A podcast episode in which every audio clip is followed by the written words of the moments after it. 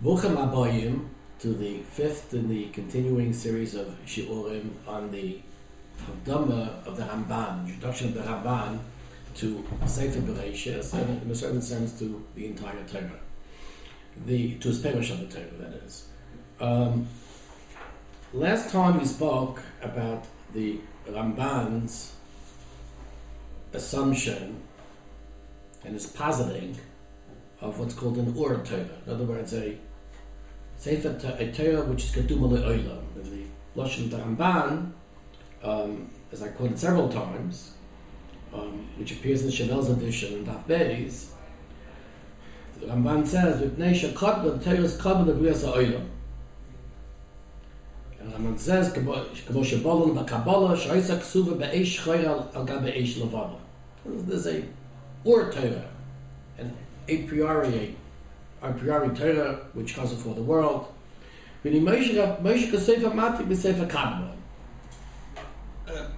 Moshe Rabbeinu writes, of course, it's called B P Hashem, is um, netak, is being, um, Moshe Rabbeinu acts as a scribe, and he's, in fact, copying from a Sefer Kadmai, from an Ur Torah, a pretext. Because of the Chen Kosov Stam. Now, of course, what the Ramban says here in this context is in contradiction to the halacha. As the Ramban says, this, what um, what makes Bereishis and Sipuri Torah unique is that it doesn't say Vayedaber Hashem el Moshe leimor, as it does in the halacha. In other words, when we come to the halacha parts of the Torah, the legal parts of the Pentateuch, then the um, the, the Torah tells us Vayedaber Hashem el Moshe leimor.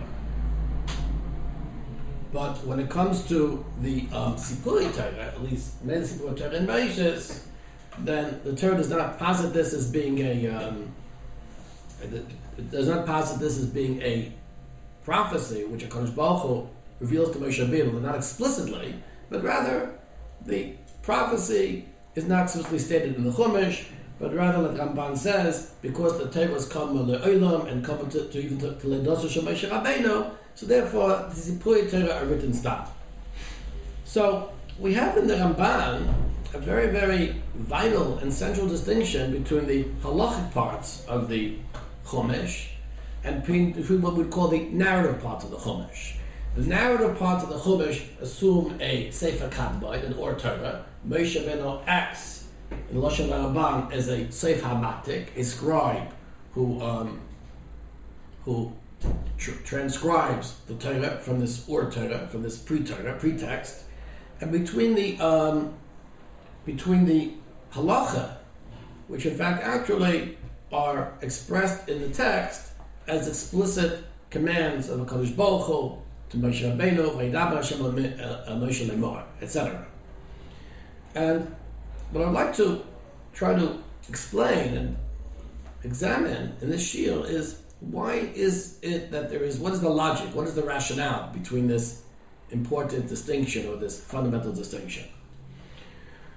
So it would seem to me that this, these different types in which the Torah of the text of the Torah is expressed are actually a consequence of the, the nature, the difference in the nature of the halacha um, with that of the um, with that of the um, of narrative parts of the Torah um, in the following way. When we come to the narrative parts of the Torah, the Torah is in fact actually describing history. The Torah is describing events, events that took place in the objective world. Objective events took place in the objective world. So, for example, when the Torah narrates something, right? Any sipur sipur of the Torah, any narrative of the Torah, is coming to um, record an historical event, or in fact, in fact, the Torah is actually not necessarily a historical event in terms of human beings, but could even be, for example, a scientific event. Um, an example of this is um, in Parshas Noach. The Torah, um, HaKadosh Baruch Hu says to Noach after he leaves the Torah that there's going to be a bris, he's going to make a covenant, and this bris is going to be expressed in the in the keshes, in the rainbow. So in the Ramban in Parshas Noach, right, that um, um, which is on Perek Tasuk Yud Beis, which is Daf Samah in the Shemaz edition. So there, in um, the pasuk of Oys Habris Asher Ani Nois, saying this is the Oys Habris, this is the covenant, or the sign of the covenant, which I am giving, which I am presenting to you. Kadosh Baruch Hu says to to um, to Noach that there's going to there's going to be a sign of the covenant which I've made, not to destroy the world anymore through a babel, and um, and the rainbow is going to be the sign. So says the Ramban, so in other words, the Ramban says, the Mashmah says, is that, um, is that the rainbow was not something that was created during Sheshme Bereshis, and it was not part of the original um, natural law of the world. But now Kadosh Baruch Hu is going to create a new thing, which is called a keshes, a rainbow, right? On a um, when there when there are clouds, I guess after the rainfall. Okay. And for Omu Batama Ois Hazek, Yakeshis, Loya Sosha, Raglov Laman Shireh, Kulim Nashimai Boyin King, et cetera, et cetera. Okay, now, goes on the Ramban and says there's a problem with this. What I mean, I mean, a priori, this would seem to be the way of learning the Chumash, understanding the Chumash. But says the Ramban, in a very interesting statement, V'anachnu kochenu dam divrei avodim. But the Ramban says we're forced to believe, we're forced to accept the words of the Greeks, namely the words of Greek philosophy. That in fact, actually, a rainbow um, is a natural process that comes from the, he says, the lat hashemesh, from the heat of the sun, in the in the moist atmosphere. In other words, says the Ramban, the Greeks tell us that in fact, a keshes is a natural occurrence which can be explained through natural law, through physics. Keep it clear. Because if you fill up a bowl of water and you put it in the sun, you can also see a type of a rainbow. So, what's interesting is the Ramban does not say, well, the Greeks are a bunch of apikosim, koifrim, Maise Bereshis. We're coming up to Hanukkah time, so Um, that's going to be a very popular phrase. The Ramban doesn't say that. So the Ramban says the kasher is tackle oid b'loshen hakosuv noven kain. So the Ramban actually, if we really look a bit further and deeply the Torah, we'll see that in fact actually this is true. That in fact actually the Torah acknowledges the fact that this is a natural event. Ki omar, because the Torah says as kashti nasati be'omar. Torah uses the past tense. I have placed my rainbow in the cloud. Doesn't use a present tense or maybe a future tense. I'm going to place in the, I'm placing or I'm going to place in the cloud. In other words, even though the Torah uses the um, the um, the present tense or the future tense with respect to the Oys Habris, the sign of the covenant, um, nonetheless, when we speak about when the when the, when the Chumash speaks about, when the pasuk speaks about the rainbow itself, which is the Oys Habris itself, the Torah uses a Lashon Hava, a past tense. So, says um, says the Ramban, Umilas Kashti, in other words, my rainbow, the Ramban is making further to you, this is a, a Keshes, it means a rainbow which Kadosh Baruch Hu is creating anew right now, but rather Kashti is something that Kadosh Baruch Hu already has created. In other words, there was already a rainbow, meaning that there was already a natural law which explains the rainbow, and it's not a Bria Chadasha, a new creation. So the Ramban,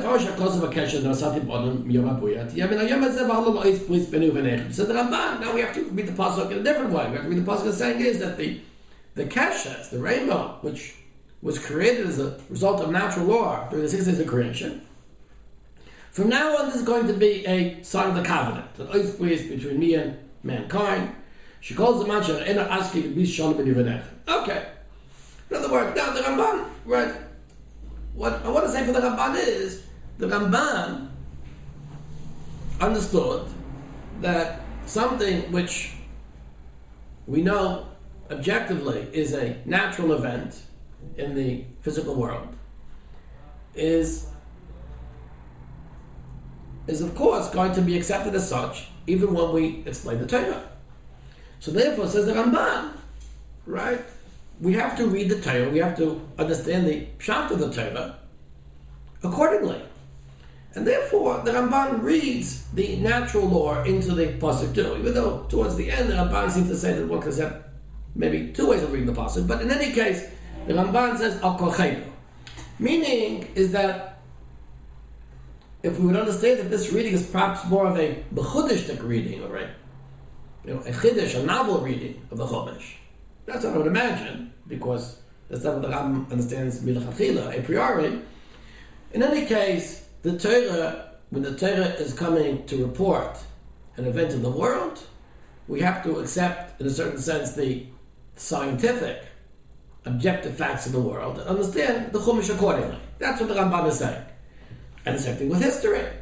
When the historic event is recorded, then in fact the Torah, right, every word of the Torah are true, chas v'shalom, but the Torah in fact actually is has to report that event, and the event which the Torah is reporting, in fact, is assumed to have an objective historical truth, and comes to the Torah and reports it in a certain way in which, of course, we can understand the Torah is bringing out the meaning, the spiritual context of that event. In any case, the point that I want to make is, is that when it comes to the narration of the Chumash, and I, when I say narration, I mean it in a general context, whether the Chumash is narrating human history, whether it's narrating natural history or natural law, then for sure, the Chumash is coming to interpret objective events. If the Chumash is coming to interpret objective events, then the Chumash is a text upon another text. So the notion of the Ur Torah, the pretext, the Sefer Kadmon, which precedes not only Moshe Rabbeinu and history, but in fact the creation of the world, is in a certain sense philosophically equivalent. The saying is that we accept the objective um, reality, or an objective reality of history, of science, of the world. And the Chumash is coming as a text to comment on that objective fact, on those that objective reality. So, in other words, the um, the Ur Torah, the pretext, the Sefer Kadmon, is none other the hermeneutical analogy of understanding that there is a objective reality which the Torah is coming to convey. Now, this, of course, is in those cases in which we assume is objective reality. However, in the halacha, that's not true. The halacha is something in and of itself. The halacha is not necessarily an objective reality, but rather is a legal construct, which, of course, emerges from the nevuah of Moshe Rabbeinu. Um, while, in fact, actually, the halacha um, might come to um, be applied to objective events in the world, nonetheless, in and of itself, the halacha in and of itself is a priori. Um, you don't have to read the halachic man of Shavel Soloveitchik, or that of Reb Chaim Volozhiner to understand this, because this is actually inherent in the Ramban himself. So therefore, when the Torah is speaking legally, halachically, in other words, the halacha of Moshe Rabbeinu, the nevuah, which is panim al panim as glory ha'meira from HaKadosh Baruch Hu, b'piv mamish, then in fact, the Torah is not um, being restrained or under the um, under the yoke of an objective reality, but rather the halacha is something in and onto itself. And for this reason, not only do we not have any need to um, construct an Ur Torah, a pretext, on the contrary, instead of a funnel which comes into the text from before the text, the text is actually the source for a funnel which actually comes out of the text. Namely, that in fact through the Yud Gimel and the drashas of Chazal and Lachal of Sinai, the text of the Torah itself is the fundamental a priori text, and from that emerges through the Yud Gimel and the drashas all of the halachas of Chazal, and um, and there is no need to um, suppose that Chazal are actually in their drashas are actually in fact referring to things which are objective realities outside the Torah.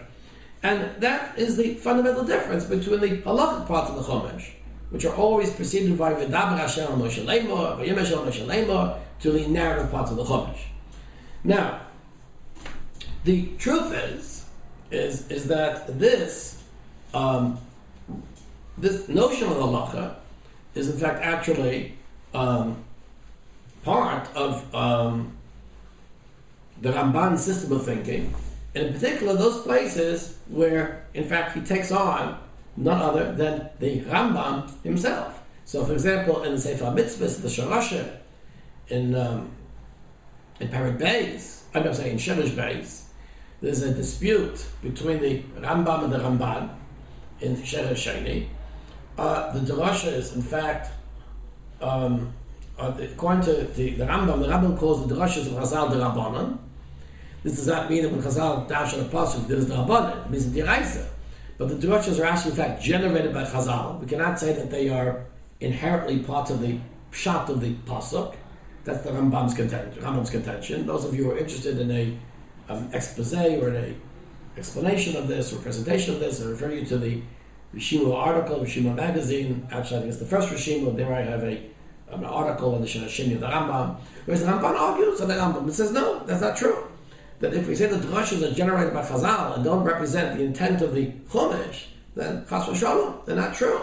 But rather, the Ramban says that the drashas represent the intent of the Chumash. In other words, every drash of Chazal, there was Shavel certainly, but certainly all the Yigimamidis, every Chasera, every Yeso, right, is in fact actually um, an inherent part of the Chumash itself, of the Psukkah themselves, of the Pshat of the Psukkah themselves. And that which Chazal say, Ein Mikra Yitzvidi Pishutai, that just means that the Pshat of the Pasuk is one of several layers of Pshat of the Chumash, but Chas v'Shalom, the drashas, in fact, actually are based purely on what Chazal saw was the meaning of the pasuk itself. And therefore, for this reason, the drashas of Chazal are certainly Deir Aysa, and not to be understood Deir Aysa in a literal sense, and therefore, they should, they, Chas v'Shalom, they should not be um, excluded in the minyan of mitzvahs. So, in other words, what is the Ramban arguing there? The Ramban is actually arguing there is that the drashas are not being generated by some type of a third object, but any other objective reality, but the drashas are emerging, literally, from the actual psukim of the Chumash itself. And in this instance, actually the Ramban, the, the Ramban is taking on the Rambam. And the machlokes to the Rambam and the Ramban is, is that, I think my opinion is, the Rambam is going to Shitasa.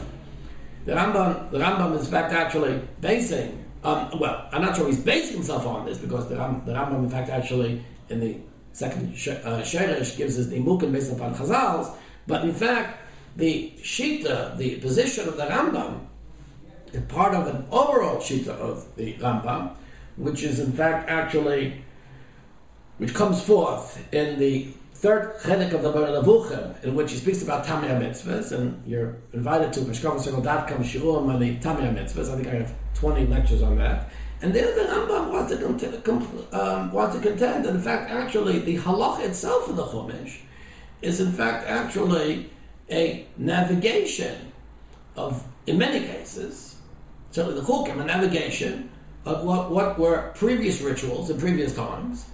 Um, they were in fact in fact actually paganistic rituals, which the halakha through the Nevuah Moshe Rabbeinu directs towards belief in the one God, towards monotheism, towards Kadosh Baruch Hu, Moshe Emes v'Torah Seyemes. So in other words, the Rambam understood that the very halacha in the Chumash posits a objective reality, anthropological, religious, what you want, of which the text of the Torah, in a certain sense, is directing that through the, um, no, through the Nevuah Moshe Rabbeinu, towards our avodah, our service of HaKadosh Baruch Hu.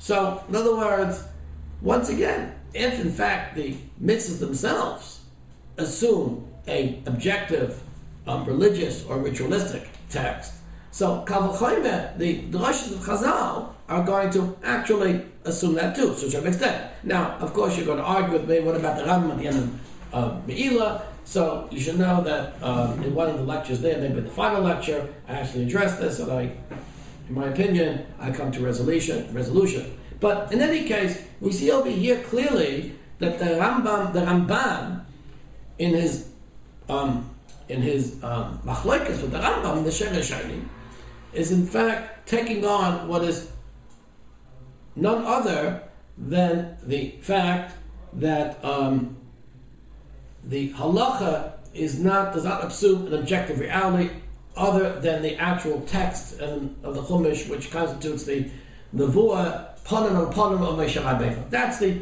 position of the Ramban.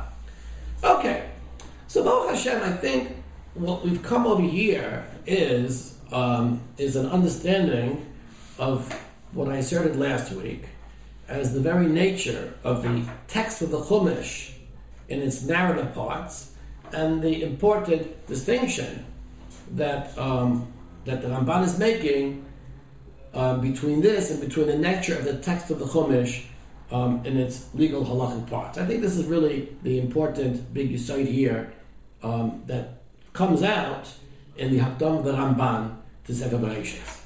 Now, we have up till now, therefore, a very, very interesting um, the, the text of the Torah, you know, has two types of texts. We have, of course, the narrative part of the text, which, which, for which we postulate this pretext, the Ur Torah, which is philosophically related to the notion of a um, objective reality. And then we have the halachic text of the Torah, of the Chumash, which, on the contrary, does not posit um, any objective reality, but rather the halacha itself is prior to the world. The halacha itself constitutes that pretext, that or text, that or text. And um, so we have actually the two ends of the spectrum. Now, the question which I want to raise, and I think this is really the, um, the much more complex topic, is what exactly is the notion of Seud in the Ramban? Now, of course, um, it's not for me to um, to, um, to speak about the Seud of the Ramban, but the fact, but the truth is, is that in fact, actually, the um, the notion of the Seud in the text of the Torah has to be addressed, because the Ramban certainly has told us in our Gemara, we've spoken about this previously. Um, we'll quote over the Ramban. It appears towards the end of the Gemara, and Davov, page Davov in Shavel's edition, four lines from the bottom, says the Ramban, "O yesh biyadenu kabbalah shel emes." In other words, we also have a kabbalah shel emes. And I guess tal timash means two things. It means it, it's a true authentic tradition, as an authentic, as a tradition, al derech haemes. All the Torah is actually names of Kadosh Baruch Hu. And I spoke about this, we spoke about the concept of textual immanence, and the Ramban goes on, and I think I'm, I'm pretty sure, I'm certain in fact, that um, that I quoted this too in Daf Zayin, towards the end of the first paragraph of the Shemaz edition, third line from the end of the paragraph. In other words, the Torah was given to Moshe Rabbeinu, was given was the text of the Torah that we have, which we could read it, and we could um, we could actually, you know, have a, a text which is intelligible, narration, mitzvahs. But Moshe Rabbeinu, in fact, was given at Sinai the the other level of the reading of the text, which is actually not other not other than the names of Kadosh Baruch Hu, and the names of Kadosh Baruch Hu, of course, not necessarily follow the um, the the semantics of the Torah and even the syntax of the Torah as we understand and read it um, al pi pshat or even al pi dorush. Now, what I, the question is though, what is this? In other words, this reading of the Torah beside is a reality, is it something unto itself? Where exactly does the reading of the Torah beside stand between the two ends of the spectrum? In other words, does it observe, does it assume some type of a objective reality? Of course, it's sure not objective reality, it can be, it can be something close to objective reality, maybe it assumes some type of a spiritual reality. Or no, are we saying is, is that actually the side of the, and therefore because of this we would say that there's also a pretext, a foretext of the Torah, which is actually a pretext spiritual reality, of which Moshe Rabbeinu's mantra we say the Kadmon, or do we say no? Do we say that actually this is the text itself? And the you know the um, common words would be that would be the latter. That in fact actually since Shemaz becomes Baruch Hu, the shame is what you have is what you get, what you see is what you get. Maybe I, I would have to assume that in fact there is no or text to the Seud Torah, but rather, in fact, actually, the Torah constitutes the or text. So in other words, there are two ways of looking at this. I don't see any way a pisfal to machri. Now, could possibly be that it's both of these cases, but in other words, this certainly has to be investigated. Now, the issue comes up several times in the Ramban, but I think, my opinion is, is that probably the place where this is discussed in the Ramban um, in the greatest detail, and where it's discussed uh, direct, most directly, is actually in Bereishis, in Parshas Vayigash, in Perek Memvav Pasuk Aleph, and there on the pasuk of Vayizbach Zevachem L'Loki Ovav Yitzchak. Okay, this is a uh, we know that um, Yitzchak Avinu, or ya I'm sorry, Yaakov Avinu, right? Um, on his way to Mitzrayim. So there, um, it says in the Torah, V'yisai Yisrael v'chal shelo v'yavo be'er Shava, and comes to Be'er Shava. This is on his way to Mitzrayim, to his reunion with Yosef. V'yizbach zevochem l'leki ovav Yitzchak. Okay. So, um, and then V'yemi Elokim Yisrael v'baras halayla V'yemi Yaakov Yaakov V'yemi Yemeni V'yem aniche akel eloki avicha al tira me'elda mitzrayim ki l'goy b'dor asimcha shom. And then finally, the pasuk says, I mean, pasuk dalet, anoche ered incha mitzrayim, I will go down with you to Mitzrayim, v'anoche alcha gal oloi, and I will come up, and I will, as I bring you out, or come up with you, or bring you out. We'll see the onkeles, but the tavon is gal oloi. So the Ramban, on this pasuk, pasuk Aleph, first speaks about the, you know, speaks about the, what was exactly these shlomim, these zvachim, well, he claimed the shlom, the zvachim that Yitzchak is um, offering, and why the loki of Yitzchak, and there he argues on Rashi, or he expands upon the Rashi. What's interesting is, is that the Ramban then takes a little bit of a detour, goes off on a tangent, and then he takes on the Meir Nevuchim. Takes on the Meir Nevuchim. Um, the Meir Nevuchim makes note of the fact that in the Targum of Anoche Erev Incha Mitzrayim, Anoche Alcha Gam Oloi, so Kadosh Baruch Hu said to Yaakov Avinu, I'm going to go down with you, right? Um, So there, the Targum Onkeles is literal. I'm not Echois Imach, the Mitzrayim. Right? I will go down with you to Mitzrayim. And it goes, it says, Va'ana asitnach af asoka, but I'm going to um, bring you up.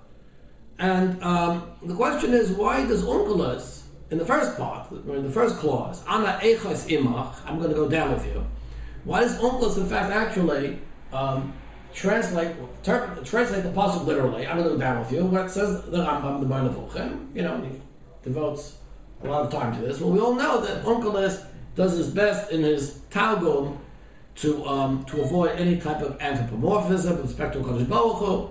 And he should have said that. Um, he should have said that I'm going to, right? Either I'm going to be. In other words, he should have said literally, I'm going to go down with you.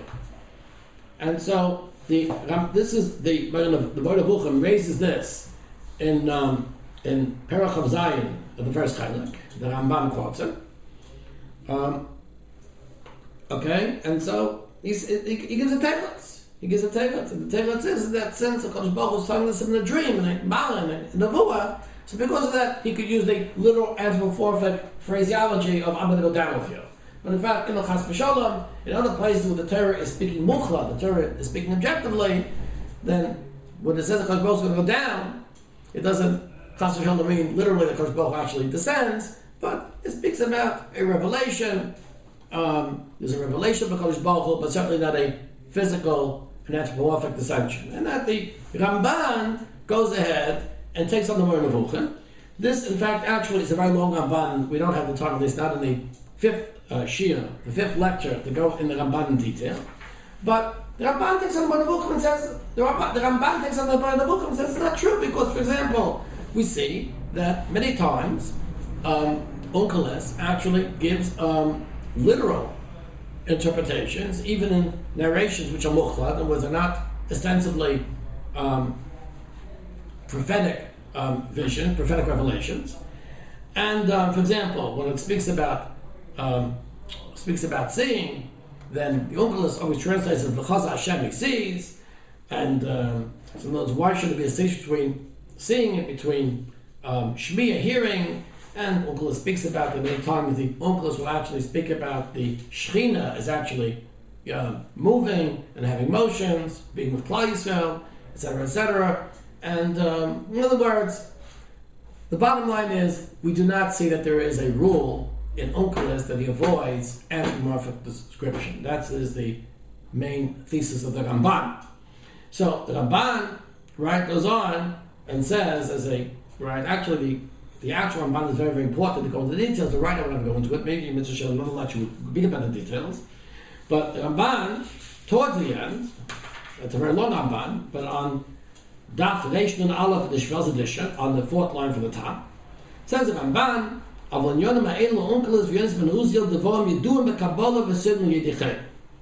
other words, these are things which are up beside, and the Chok of Unkelus was distinguished where the Torah is speaking, let's say, metaphorically, and where the Torah is actually speaking literally, even when it comes to a um, anthropomorphic um, description of a Kadosh Baruch Hu. Now, the Ramban, by the way, the Yaakov says that what a Kadosh, what the Unkelus meant, right? Hamaskal Yovin of Amash Omakan. Once again, in Reishon Aleph, the fifth line from the bottom. I'm going to go down with you, literally. So it's coming to Marabes, what Chazal say, right? Um, Golem, Mitzrayim, Shechini Moim. That when the Jews were exiled to Mitzrayim, the Shechina were with them. Shenema, Anoich Ered Imcha Mitzrayim, Golem Le'elim, Shechini Moim. In other words, basically, that the Shechina literally goes with Klal Yisrael, at least the text reports of the Shechina going with the Klal Yisrael. So, in other words, the Ramban understood is that the anthropomorphic terms that we appear in the Chumash are actually, right, referring to the Shechina, or referring to what we call spheres.